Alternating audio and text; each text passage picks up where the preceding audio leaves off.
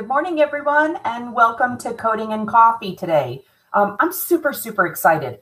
I had been preparing all last week to talk to you about um, E&M visits, evaluation and management visits, when they're performed with another CPT code or procedure code. But then Monday, we received our 2022 ICD 10 guidelines. And I was thrilled. So I started putting together some, some notes that I wanted to chat with you about. And then Tuesday, the Medicare providers fee schedule, the proposed rule dropped. And there were so many things in the proposed rule that I got really excited about. I thought, you know what? Since the proposed rule is on a timeline, let's chat about that first. Um, and then we can go back next week and we can chat up about a couple of other things that really are very interesting to us. So um, let's talk about that. Every year, what is the, the Medicare provider fee schedule proposal, right, Christine? I have first time I've heard of that. Uh, not me, but you know, maybe you're thinking that. Every year since 1992, CMS reports its proposed changes for the next year.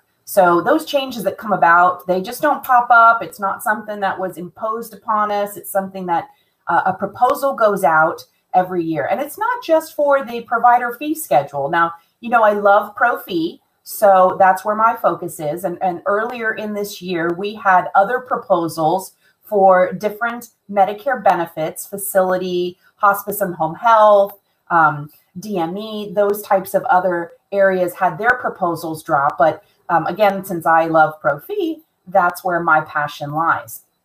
Now, um, every year, Medicare takes into account maybe some of those things that they paused from last year or new items that have been proposed from providers or administration for the coming year. So they look at all of those inquiries and requests, and um, then they put together a proposal based on some of those that are the most commonly reported or the things that greatly impact us this year, right? Things that need to be weighed in on.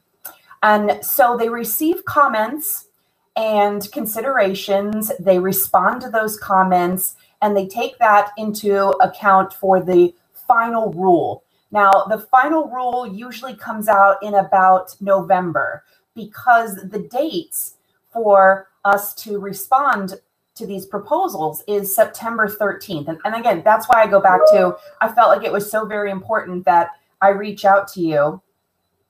So, um, we're going to weigh in on all of these proposed subjects between now and September 13th, 2021. And then again, the final rule, based on those comments, requests, concerns, things that they take into account, they're going to release the final rule in November for the changes for 2022. Now, of course, in 30 minutes, we're not going to be able to go over all of these changes. Um, that's really what another webinar would be for. And I'm looking forward to doing that for you too, putting together a webinar to give you that information. Um, but, and the other thing I wanted to tell you was uh, the full proposal is 1,747 pages. And although I know I look very tired today, I only had an opportunity to read CMS's fact sheet. So, guess what I'm going to be doing this weekend? Hopefully, I'm going to intrigue you enough that you're going to want to read the whole proposal, that whole 1747 pages this weekend. So, feel free to join me. And here's the link to the fee skit, excuse me, to the fact sheet. And then there's also going to be a link at the end of the program for the full PDF if you want to take that dive with me this weekend. There are about 25 items, give or take, that are listed on the facts sheet. Um, but some of these items overlap, and, and some of these items uh, affect each and every one of us in different ways. At least one way or another, it affects us. So the first thing that caught my eye was the conversion factor proposal for 2022. So again, you know that every CPT code has allotted RVUs for it, that relative value unit. And, and hopefully we'll have an opportunity to chat on that on another episode of Coding and Coffee because it's kind of really cool the way that they come up with the pricing and the reimbursement for each one of these CPT codes. Um, but that's for another episode again. So, considering that we also had a 3.75 temporary payment increase from the Consolidated Appropriations Act, remember that it dropped at the very end of um, 2020, went into effect, I think, the beginning first week of 2021. And um, that Appropriations Act gave us an additional 3.75 temporary increase. So, taking that into account, the conversion factor for 2022 actually shows a decrease of one point uh, dollar and 31 cents. So last year we were at $34.89. This year the conversion factor that's proposed is $33.58. Now you do the math and see how that reduction in uh, uh, the conversion factor allowance, how is that going to affect your procedures and services overall for 2022? That might be one of the first areas that you think about making a comment on. Um, the next item that I was very curious about was the split and shared visits in a facility setting. So I don't know if you guys remember, but a few months back, they we discussed, or excuse me, a few episodes back, we discussed the incident to benefits for um, office and clinical services, right? Clinic services. So we we learned that incident to was a benefit in the office. Well, shared and split visits that's a similar benefit, but it's in a facility setting, right? So it can only be used in hospitals and things like that. And the benefit itself was actually removed earlier this year from the Medicare Benefits Policy Manual. They took it out and they entered in just this blurb that says, um, you know, removed for further clarification in the future. So that proposal now gives us that clarification that they were looking for. And so in the proposal, they are talking about um, defining the relationship between the provider and the non-physician practitioner doing the shared and split and shared visits. So they must be from the same group. That NPP has to be an expense to the practice that is billing for those uh, split and shared services. So it can't be maybe an NP that the hospital has provided to assist you in your practice, or maybe um, you know a prosthetics manufacturer has offered to give you an NPP to help you with your patient load, or you know any of those scenarios. They're making it very clear that that NPP must be an expense to your practice. So they've got to be associated with the same group there. And the the provider who performs the most work on the encounter should bill for the visit. So they've given us that clarification as well. Uh, split and, and, shared visits, they can be reported or they're proposing. Ooh, I have to be careful with that, right, guys? They're proposing that it should be reported for new and established patients, um, initial and subsequent encounters, and also for prolonged services. So that's that's really good. That's something that I think is going to be very helpful. Um, CMS has proposed implementing a modifier to indicate when this uh, shared split and shared visit benefit is used. And they're doing that to kind of help keep people honest, right? And that way indicate when uh, the record has those two providers reporting on it. Um, and that's another thing that they're going to require is that each one of the providers who perform a, a particular portion of the split or shared visit, um, the documentation should easily show that what you know both providers are contributing to the overall encounter that's being split and shared, and it must include the electronic signature of both providers and the date that uh, their documentation or that visit was was completed for that patient. So they are giving us a lot of new boundaries that we didn't have, or maybe were were um, confusing in the past. Um, I'm really excited to see that they're moving forward. We're going to continue doing this. Our NPPs are so valuable to help us in healthcare. Um, the proposal also includes some changes to critical care services, teaching physician services, and uh, telehealth services, and, and mainly those telehealth services for mental health services.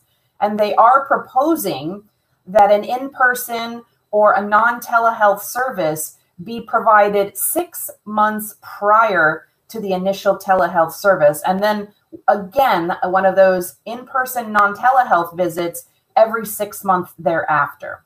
So, uh, if you're any of you are doing telehealth, mental health telehealth, uh, this might be an area that you want to comment on, especially since you know that's six months of therapy before you could start using telehealth. And we've seen a lot of benefits from telehealth in the mental health world. Um, CMS is also asking for providers to comment on whether mental health telephone only or those audio only services are necessary or appropriate. Um, and they're also looking at the clinical appropriateness of those types of visits too, that telephone only, um, especially for some of those higher services where they're also reporting a high level E&M with psychotherapy with crisis. So they're asking for a lot of comments from our mental health community there, and I hope we take advantage of that. Um, therapy services, physical therapy and occupational therapy services. We've had this little dooming cloud sitting over our head for a while, knowing that CMS intends to move forward with a 15% reduction for services provided whole or in part. And there's that in part of. So any services that include um, services provided by the PTAs and the OTAs, they're going to give you a 15% reduction, much like what they do for the NPPs and um, at this time. And that is going to go into effect January 1st, 2022. So that's not a proposal. That's just, um, it was a reassurance that that is happening. CMS also is implementing a couple of new modifiers to indicate those services that were provided wholly or in part uh, by a PTA or an OTA. So we're looking for modifiers CQ and C0 to identify those PTA and OTA services to uh, that are subject to that reduction. We did know this was coming again um, uh, in previous proposals and final rules. Uh, there's also some changes that were in response to providers about the de minimis, disminius standard. And this allows time services to be billed without that particular modifier in the cases where the PTA or the OTA participates in providing care with the PT and the OT as long as the billing requirements for that time service have been met. So that midpoint way have been met um, for those combined services with PT and OT. So if your practice is providing PT and OT services, um, you're going to give that full proposal a read. It's going to definitely give you some outlines of, of where they're looking to make any modifications that might be in your benefit. Um, vaccine administrations. Last year, there was a 30% reduction in vaccine administrations. And now CMS is seeking comments on um, the different types of healthcare providers who furnish vaccines um, and how that cost of furnishing those vaccines, flu, pneumonia, hepatitis B vaccines, how those compare to the cost of administering the COVID 19 vaccine. And how some of those costs differ from different types of healthcare providers. So um, again, they reimbursed quite a bit for the COVID 19 vaccine. And I think there was a lot of pushback from providers that said, hey, what's the difference between giving a flu shot and giving a COVID 19 shot, other than the fact that this is a, a new vaccine, but it's still a vaccine. So um, they're also looking for some comments on the reimbursement for COVID 19 vaccines that are given to a patient in their home. So um, if you're doing any of those vaccination administrations, this is a, a place that you want to kind of take a look at. And again, I encourage you to weigh in on. We we can't change things if we don't participate. Um, the payment for medical nutrition therapy services um, related to services that were th- that this time they're reimbursed at okay bear with me guys this is a little tricky right now they reimburse 80% of the 85% allowable so again, 85% because they're a non-physician practitioner, but they only reimburse up to 80% for those um, registered dietitians and other nutritional specialists. And the proposal is um, proposing, yeah, I guess, that they increase that allowable to 100% of the 85% non physician um, fee schedule reimbursement.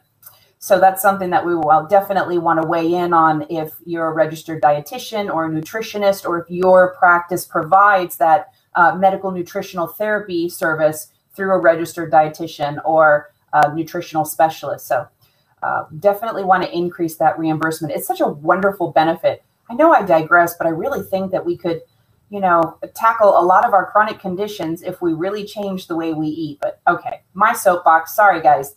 The proposal also includes um, some beneficiary coinsurance changes when a patient presents uh, for uh, colorectal cancer screenings at the same time as evaluation and management visit or annual wellness visit. So they're they're talking about changing that or increasing that um, that reimbursement or decreasing the patient's coinsurance reimbursement. You really got to take a, a read for that if you're doing any of those colorectal cancer screening tests at the same time as office visits or annual wellness visits.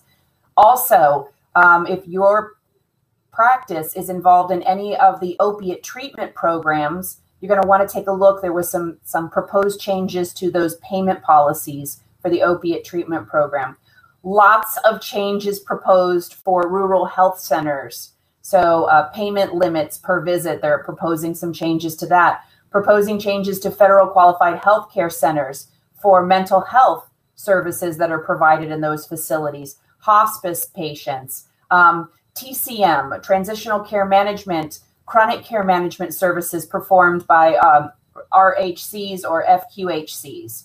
Also, there's been some technical updates to administering or furnishing COVID vaccines in RHCs and FQHCs and tribal payments in FQHCs. So again, if you're anywhere working with FQHCs or RCH RHCs, you're going to want to take a look at this proposal because there are some changes that are in there. Um, some other changes are the electronic prescription of controlled substances. So we know that it requires um, all those controlled substances for Schedule 2, 3, 4, and 5 controlled substances that are covered through Medicare Part D to be submitted electronically. So the proposal includes some exceptions to the rule, um, whether a prescriber and a dispensing pharmacy are the same entity, whether the prescriber has uh, less than 100 uh, controlled substance prescriptions in a calendar year, for prescribers who are in a geographical area of a natural disaster or who are granted a waiver based on extraordinary circumstances. Um, and, and a few other things that are listed there for those prescription drugs. Also, there made some change, some proposed changes for um, the average sale price for certain self-administered drugs, and also the drugs that are receiving payment through Section 505b2.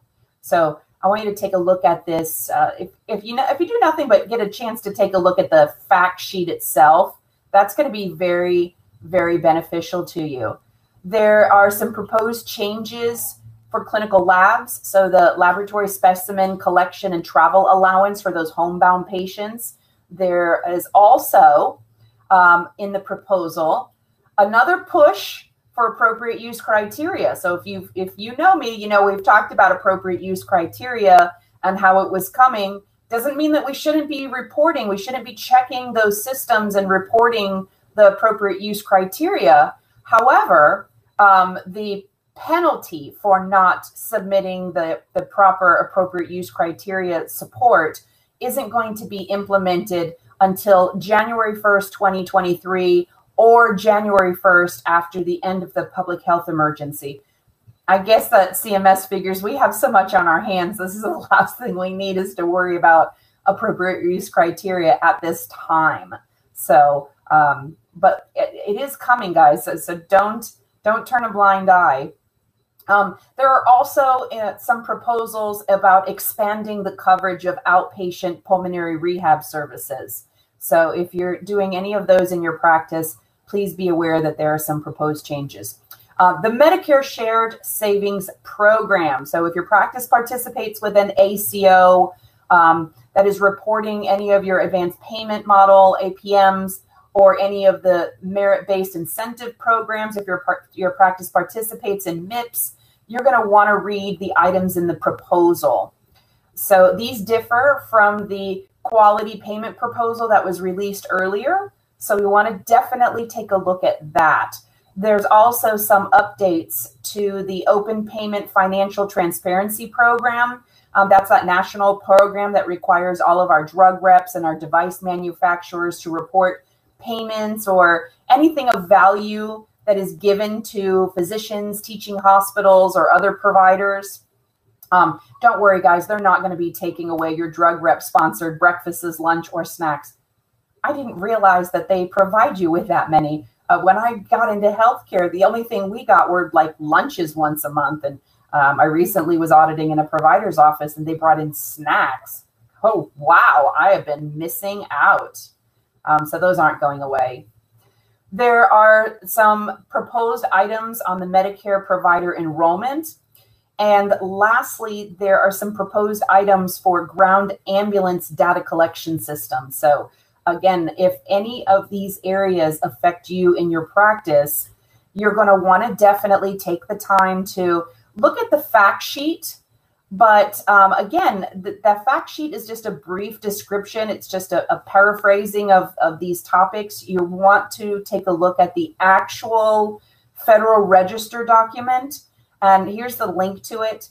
Again, I'm so sorry, 1,747 pages. But again, um, we have a limited time to comment on this proposal. We, we have to make sure those comments are in by September 13th of 2021. And you can respond by email, regular mail, overnight mail, or directly to any of the members of the Division of Practitioner Services. And in the first couple paragraphs, of the, that long-winded PDF on the Federal Registry, they provide you with all those contact information. So um, make sure that you you do your part to participate. And uh, like Gandhi says, be the change you wish to see in the world. Right? Yes. So be, be do that, guys.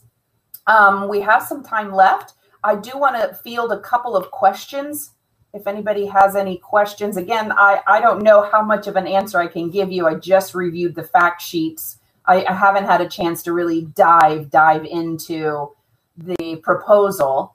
So um, again, I, I I hope that you all take the time to take a look at it, grab those fact sheets, look at the actual proposal there, comment. That's the major part. And you and I and our providers and our administrators, we all can comment on any of these subjects. It's not exclusive to just Medicare beneficiaries or Medicare providers, right? So let's see, what questions do we have? Well, if there are no questions about this, I know it was a lot of information. I do have a guest that would love to share with you an upcoming event that I will be speaking at. Um, I'll be speaking at the Virtual Healthcare Summit um, the summit is from September 10th through September 12th. And uh, I think we have Jennifer McNamara here from uh, Ozark Coding Alliance to talk to you more about this amazing event. Jennifer? Hi. Hi. Sorry it took so long. I was I was just like, okay, how do we do this? You know, how do we make this happen? well, um, apology. Look, here we are. Yay! So, hello everyone, and uh, thank you, Christine, for offering to talk about the summit today. Um, I'm just like, I can't even believe this is happening. I did it last year, it was a great success. I did it last year because I was like, none of us can go to a conference, none of us can go to HealthCon, and we missed that interaction and I have the ability as an AAPC instructor to offer CEUs to a lot of people. So I'm like, I need to get in there and just start offering these CEUs to everyone. And uh, so it turned out great. We had like 170 people, which was which was huge for a virtual event. So it was great. Um, and so we had Terry Fletcher, we had Barbara Cobuzzi, we had, of course, Kim last year, a lot of great people, Jordan Johnson. Um, this year, we, of course, wanted to step it up a notch. And so we wanted to, of course, invite some new, um, some new people. And of course, we still have Barbara, we still have Kim. And of course, we have you. I'm excited. And this is what happens. Like when you plan things like this, you you get to meet these great coders and people uh, in the industry and you get to interact and, and meet so many great coders.